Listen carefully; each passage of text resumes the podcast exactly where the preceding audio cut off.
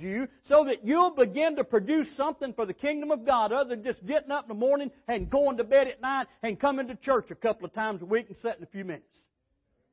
He wants us to be productive out there. He wants us to be a witness out there. We, you know, you say, well, man, I don't know if I can do that or not. I just can't talk about the Lord to anybody.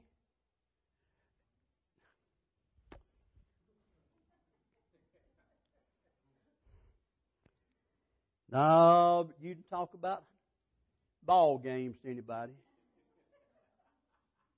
You can talk about your children to anybody. And you can especially talk about your grandchildren to anybody. Now, y'all don't shout me down because I'm preaching good because we know it's the truth. We get the Word of God in us, folks, and we can tell people about Jesus. And that's what he's talking about here. But we get a little bit of Word, and then we turn right back and let it get choked down by the things that comes up in this life, and we need to move on from that. Now, and here's the thing about it. In this parable here, this explanation, he's not talking about lazy people. Lazy people, it's not what he's talking. Now he's talking about people that are distracted people that's not taking care of the garden. My, my good friend, Brother Proctor, has taken a church up in Tennessee, and he's driving back and forth, and it's about 100 miles from his house. And we were eating lunch together on, on Friday, and we got talking about gardening, and he said, uh, I said, boy, I, I can't wait to plant my garden this year. And he said, well, I, I don't know if I'll get to have one or not. Well, once somebody else spoke up and said, well, you can have one in Tennessee. I said, Yeah, you can have one at your house you can take care of while you're there, and one in Tennessee you can take care of while you're there. And he said, The only problem with that is it'd be two gardens, it'd be grown up, wouldn't be able to take care of either one of them. What sense does it make to plant a garden and not take care of it? Now, you know, in my garden, see, I think I'm ready for this now. in my garden, I've never had to plant weed seeds. Never have. I've never had to go out there and plant a morning glory. And boy, those things come up and it just gets all over me. I don't like them. I don't think they're pretty at all. That's my opinion, okay? But I've never planted one in my garden. I've never planted a bit of, of uh, Bermuda grass in my garden. Not one seed of Johnson grass have I ever planted in my garden. But I'm telling you this, that when I plant my garden and it starts coming up, if I don't take time to take care of it, those things takes that garden over. Now, I, I said that to say this to you. Folks, we don't have to plant the cares of this life. They're already there. They're out there all the time. They're always coming and, and they're mounting uh, upon us. And we don't have to plant the cares of this life, but it seems like that more of us are cultivating the cares of this life than we are cultivating the Word of God that's been planted in our heart. And we got we got to change that around. We need to turn that attitude of worldliness and get our minds back on the things of God. We need to, like it says, Colossians chapter 3, if you then be risen with Christ, set your mind on things above, not on things of this earth. Because Christ sits at the right hand of God, and that's where our, our thoughts, and that's where our communication, that's where our lifestyle ought to come from, is directly from the right hand of God, and it does through this Word, and not on things of this life. And don't let anybody catch you up in this thing. Oh, you have to watch it being in the Word so much. You'll get, be, you'll get so heavenly minded you're of no earthly good. I've had people to tell me that. But the thing I found out, and especially about me, if I don't watch it, I become so earthly minded I'm no heavenly use. And then that's what he's talking about here. And, and what happens then, the cares, the cares of this life, and the Amplified Bible here describes it as anxious, anxious cares, anxiety creeping in and, and getting a hold of people. Now, folks, that, that ought not to be for Christian people, but we end up letting that happen to us simply because that we're not taking care of the garden. Somebody needs to do some hoeing and some plowing in their garden to get some of this junk down and out of the way. We have to find time to do this.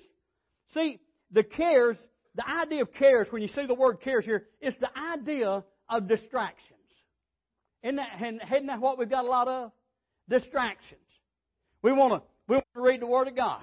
And we get the Bible and we start, boy, I want to read the Word of God. Then all of a sudden this idea comes, you need to go do this right now. Maybe you need to go turn that dishwasher on.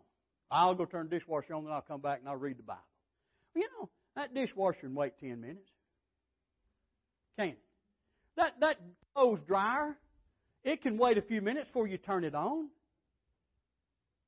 That TV show can wait a while. I mean, they got TVs now to where you don't have to be there when it starts. Just mash a button, go about what you want to do, and come back, mash a button, and it goes back to the start.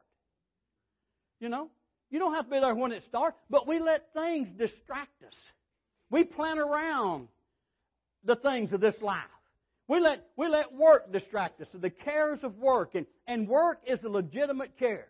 I wrote down some cares here that we, that we get wrapped up in. There are many of them. There's family cares, physical cares, that's our, our, our ailments, work cares. People work, they bring work home and they, they thinking about it all the time. School cares. Children just get all nervous about school and about tests and about studying. And, and, and then along with that is our career cares. Young people, uh, you know, they, they, what am I going to do? What am I going to do? And they just get all in a tither about what they're going to do when they get out of school and, and all of these things. Then there's food and shelter cares. We all want to fit in that every now and then, don't we? Because we got to have food, we got to have shelter. But I'll address that in just a minute. There's transportation cares, automobiles. Anybody ever have an automobile that never gave you one minute's trouble? So there's cares. There's keeping gas in it, keeping in it, keeping it serviced, and things of this nature. Money cares. Money cares. It seemed like for the majority of people, there's never enough money.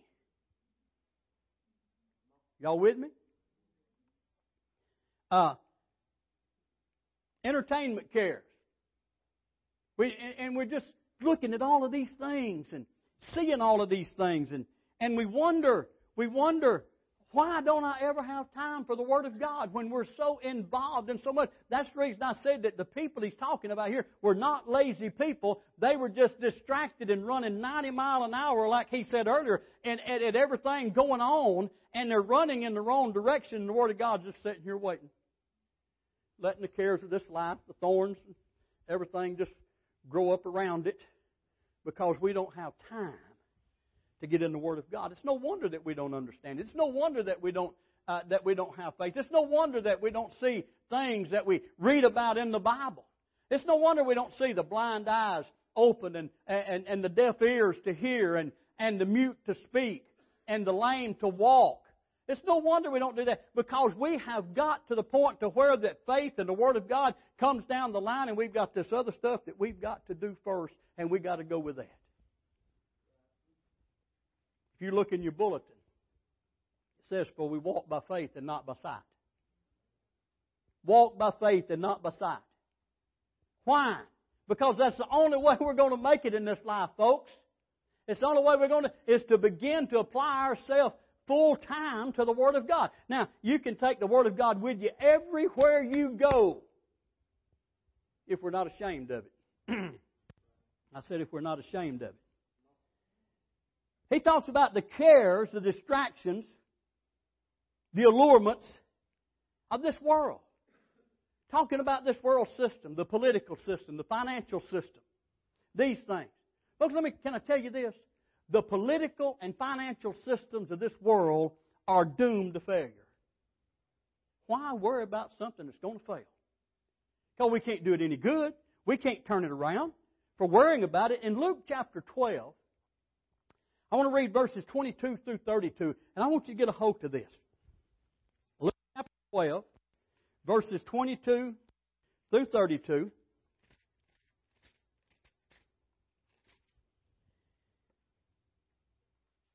Therefore I say unto you, take no thought for your life, what you shall eat, neither for your body, what you shall put on. Now, the, the thought here where it says take no thought is talking about anxious thought. Talking about getting to the point that, well, you know, we got to get our children new clothes because they're not dressing nice like everybody else is, and you know we got to do that. Hey, I'm thankful that whenever we grew up, that we only worried about getting them a pair of shoes whenever those got too small. Our children didn't have multiple pairs of shoes. Now, if they played sports, they had a pair of shoes for that, pair of shoes for other things. But anyway, that's that's neither here nor there. What I'm saying is, we get so concerned and and wrapped up in that kind of thing. He said in verse 23, the life is more than meat and the body is more than raiment. Consider the ravens. Another place it says, consider the sparrows. And I thought, is there any resemblance between sparrows and ravens? Well, sparrows are considered a clean bird. They're considered nice and everything's okay. A raven's a dirty bird. It is. It's, I mean, it's forbidden in the Bible. You need a lot of stuff, but in the Bible, ravens are forbidden to be. No crow. Can you imagine eating no crow? Well, I'd be mighty hungry, wouldn't you? That'd have to be the last resort. I don't know. I might fight him over what he's eating before I'd fight eat a crow. But but here's their resemblance. For they neither sow nor reap, which neither have storehouses nor barns, and God feedeth them. How much more are ye better than the fowls of the air? How much better are we than that? And which of you, by taking thought, can add to his stature one cubit? We can't grow by worrying. Don't work that way. If you then be not able to do that thing which is least, why take ye thought for the rest? Consider the lilies, how they sow, they grow, they toil not, they spin not, and yet I say unto you that Solomon in all was not arrayed like one of these. If God then so clothe the grass which is today in the field, and tomorrow is cast into the oven, how much more shall he clothe ye, O ye of little faith? See, it don't take big faith to get what we need. That little faith that you feel like you got, if you'll turn the worries and cares over to God, that little faith to produce the things you need in this life, and then your faith to begin to grow. For, after, for all these things do the nations of the world seek after. This world system. This is what they're after. This is what they're looking for. And your Father knoweth that you have need of all these things. But rather, Seek ye the kingdom of God, and all these things shall be added unto you. Seek the kingdom of God. Seek the word of the kingdom. And all the promise that's in the next verse, fear not, little flock, for it is your Father's good pleasure to give you the kingdom. Folks, God's not withholding from us. We need to realize that. He's not withholding from us. We're just allowing the things of this life to grow up to where we're not able to be in the place to receive the blessing of Almighty God because we're not producing the fruit that we need to. Then he talked about the deceitfulness of riches. That which gives a false impression. See, this all adds right into that worldliness. And I, I thought about this. Worldliness is the spirit of childhood carried over into adulthood. Think about that. A, a little child, it's all about them and what they want. I want, I want, I want, I want, I want, I want. I, I know maybe I, I told y'all about many years ago we were at, at a store in Decatur at, that's not around Hills, I think it was. It used to be a big department store. It used to be in Decatur. And we were there, and it was right at Christmas. And I was standing out waiting on them to get through shopping. I was standing out in the little vestibule place of it. And here comes this woman dragging this little boy, and he was touching everything that he could get his hands on. I want, I want, I want. And she said, Come on right now. If you don't come on, I'm going to pull your arm off and beat you with it. Little boy, just as calm as everything, said, With the bloody end, Mom?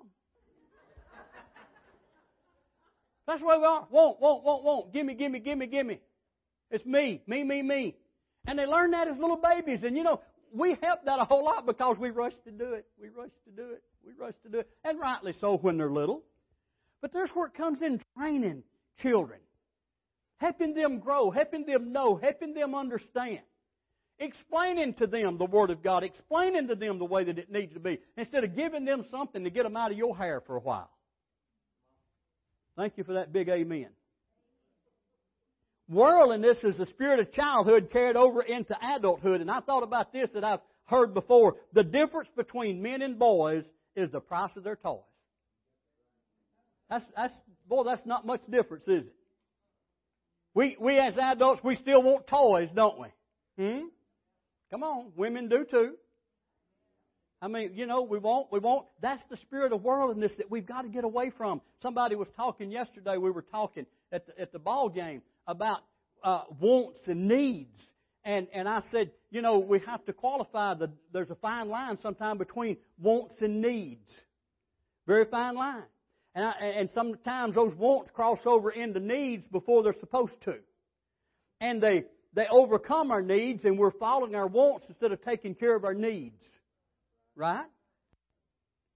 But there's nothing wrong with us having wants and wanting things and dreams and ideas, but they cannot supersede our needs and taking care of the things that needs to be took care of to just to have something that we can play with. Now, and there's nothing wrong with having those kind of things.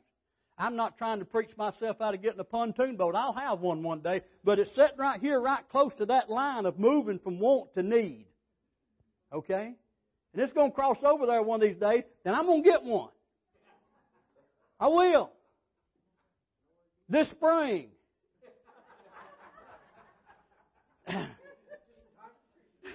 right, dear?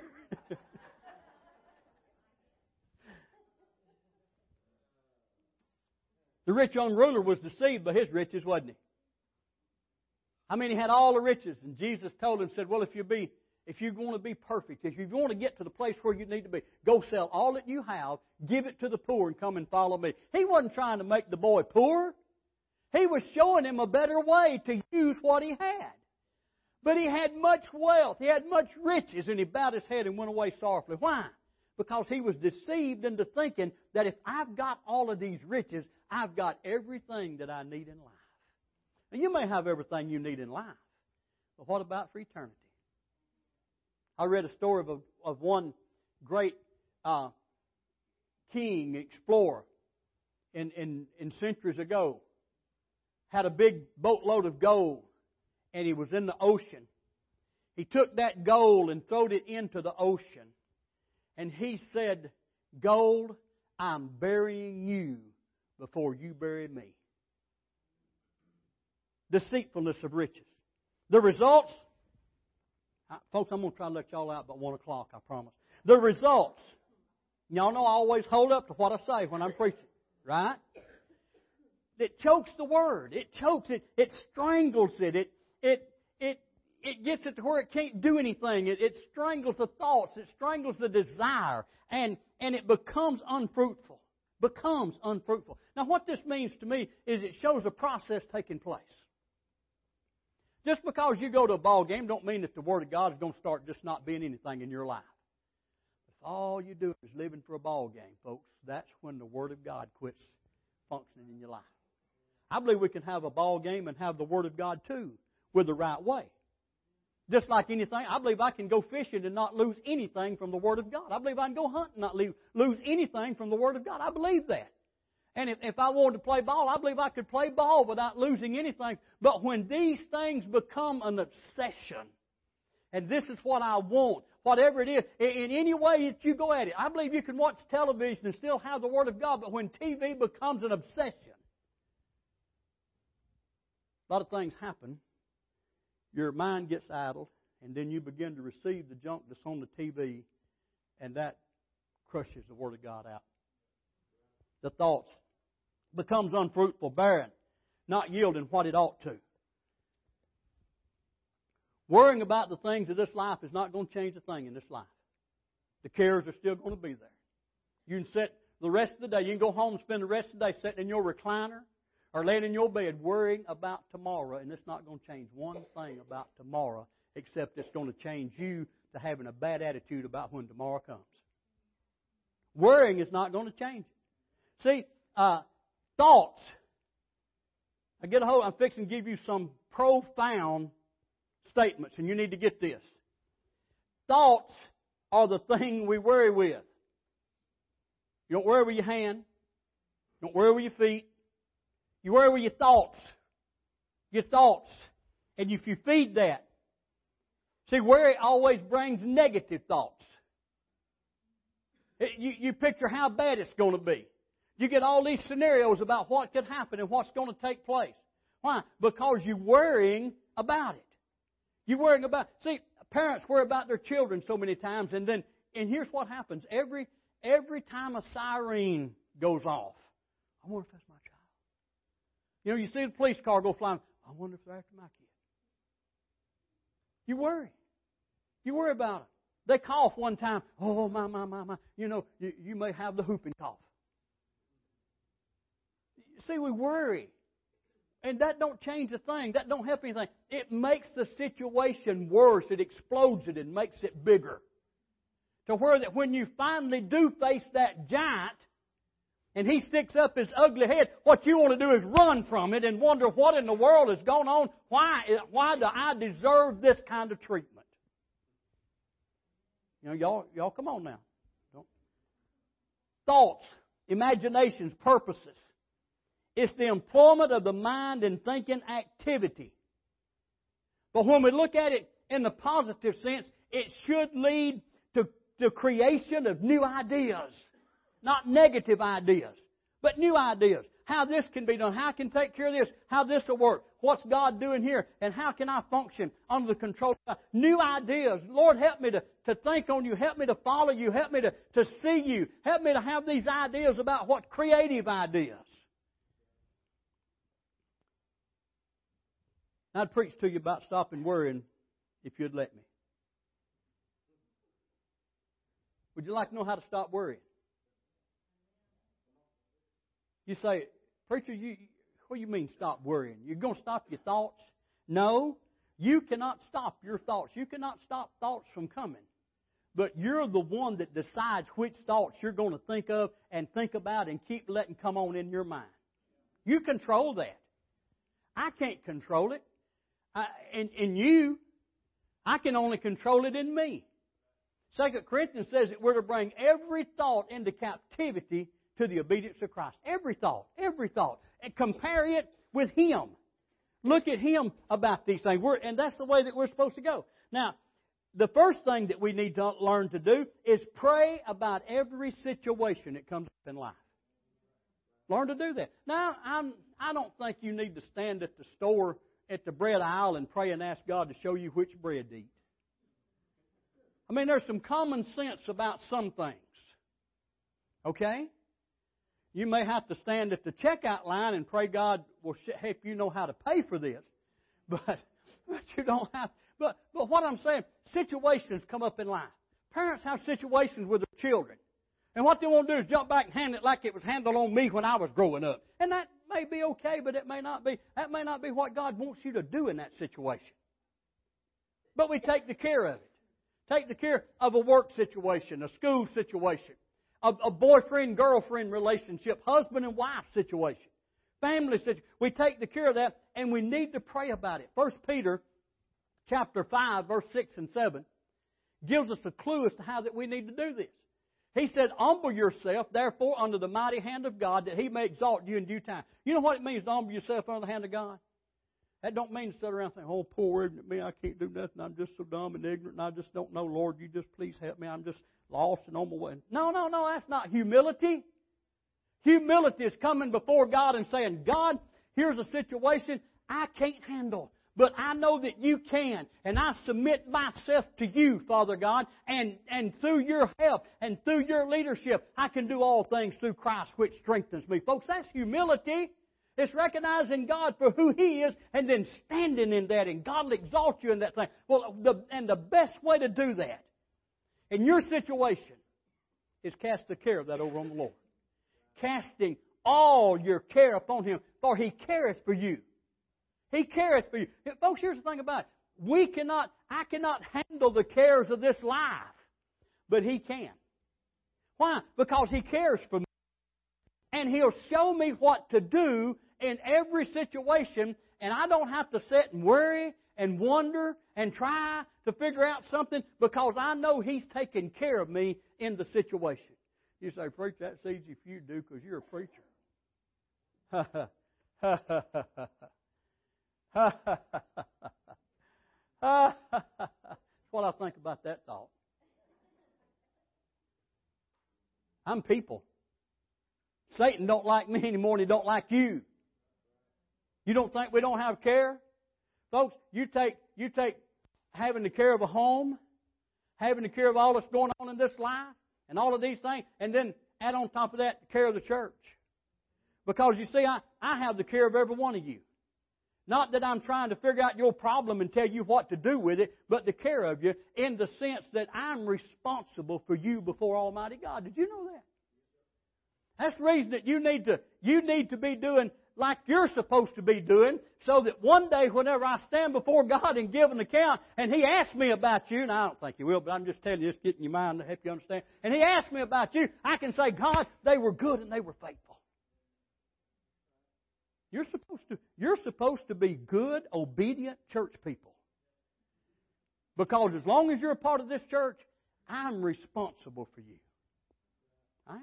I'm responsible to guide you, to teach you the Word of God, to show you the right way to go, and to, and to cause you to begin to grow up. I'm responsible for you. And it hurts when I see you not doing what you ought to be doing. So you need to be doing it, keep me from being hurt and having so much care. That don't work, does it? That's like telling your child, you just don't know how bad it makes me feel when you do that. When I see you, this, you say, you know how bad it makes me feel when I see you do that. And the child say, well, quit looking.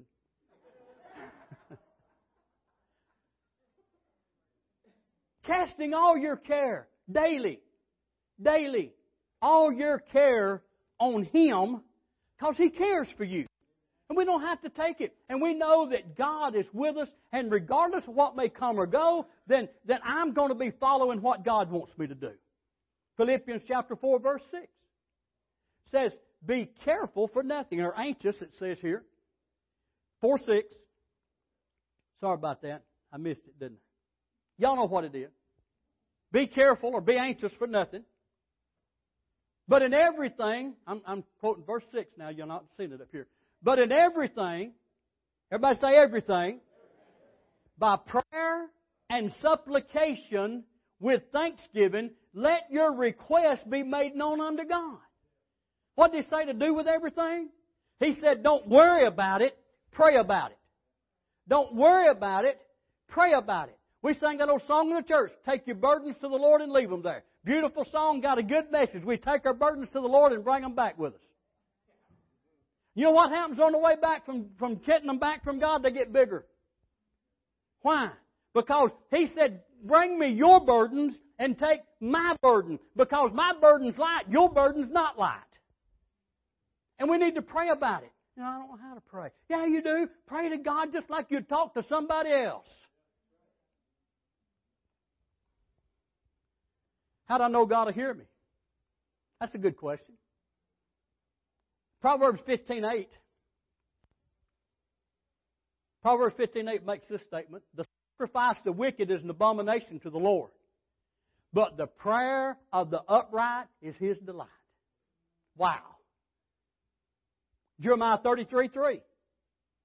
He made this promise to us: "Call unto me, pray, look to me, call unto me, and I will answer thee."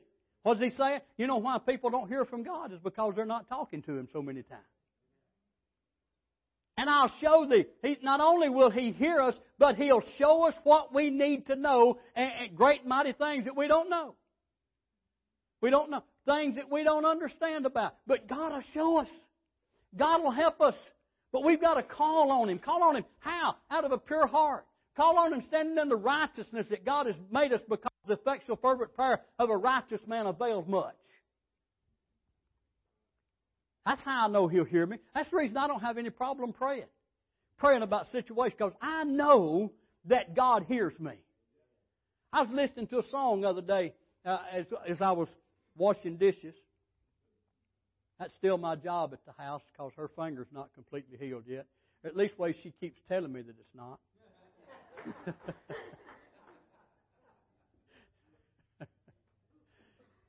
I was washing dishes and I was listening to this song, and the song said, uh, Heaven already knows. I can't remember all the words, but it said, Heaven already knows because I've already prayed. And when I pray in faith, I know He hears me. Do you hear me? When I pray in faith, when I pray believing, I know He hears me.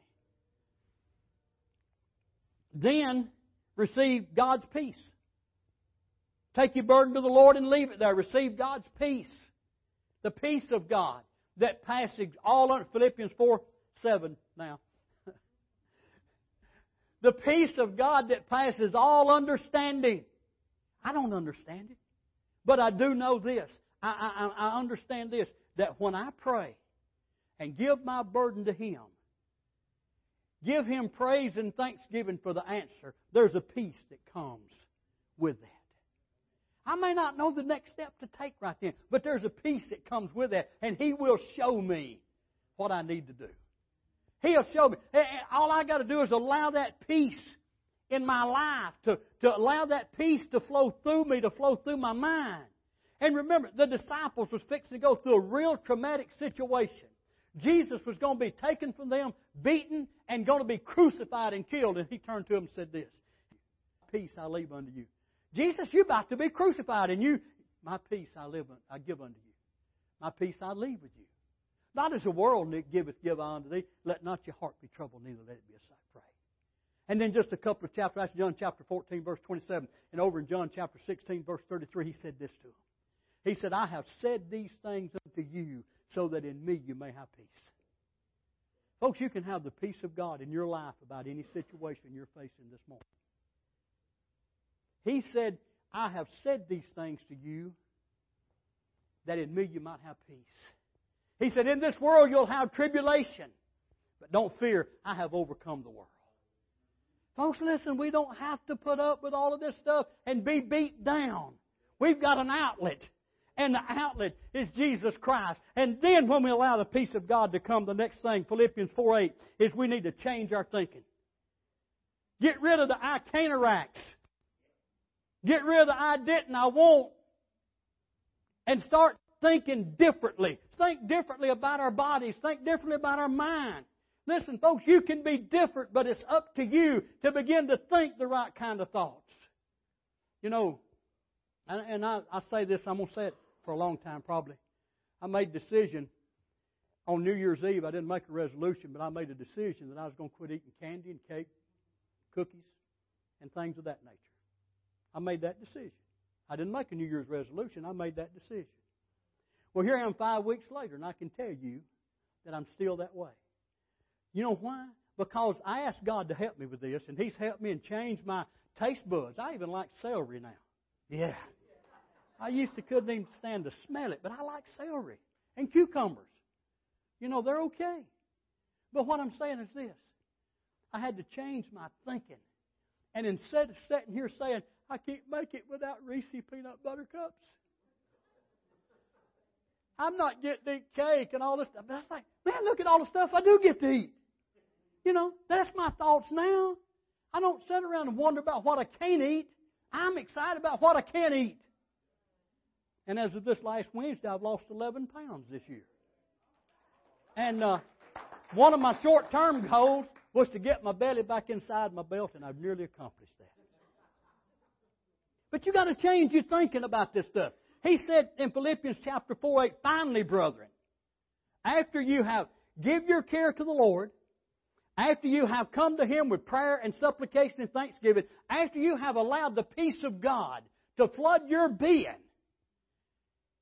whatsoever things are true, whatsoever things are honest, whatsoever things are just, whatsoever things are pure, whatsoever things are lovely, whatsoever things are good report, if there be any virtue and if there be any praise, think on these things. All of those things, folks, that is a solution to the problems and the, and the remedy for the care that you took to the Lord.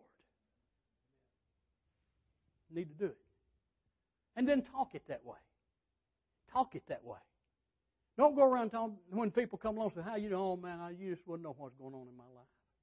Quit that. You didn't turn that over to the Lord. And then what you need to do is share with them what's going on in your life. I had a problem, but I turned it over to God. Boy, the peace of God is just so sweet. Did the problem go away? No, it's there, but God's in control of this thing now. And it definitely will. Talk it. Talk it. When you talk, I, I got something, I, you got to get a hold of this. You know, I, I talk about confession a whole lot. When you talk the things of God, it's written in a book of remembrance before the Lord. And the Lord remembers that. You believe that? Malachi chapter 4. And then verse 16. Verse chapter 3, I'm sorry. Malachi chapter 3, verse 16. I want to share this with you. This is why it's so important for us to talk the solution, talk the Word of God, talk the positive talk about the things of God and what God's doing, is because of this right here. Then those who fear the Lord, reverence and respect the Lord, talk often to one another. And the Lord listened to it and heard it, and a book of remembrance was written before him of those who reverenced and worshipfully feared the Lord and who thought on his name. Mm. Hey, I'm in the book of life. My name's written in the book of life with the blood of Jesus Christ. I'm in the book of life. I tell you something, I'm in the book of remembrance also.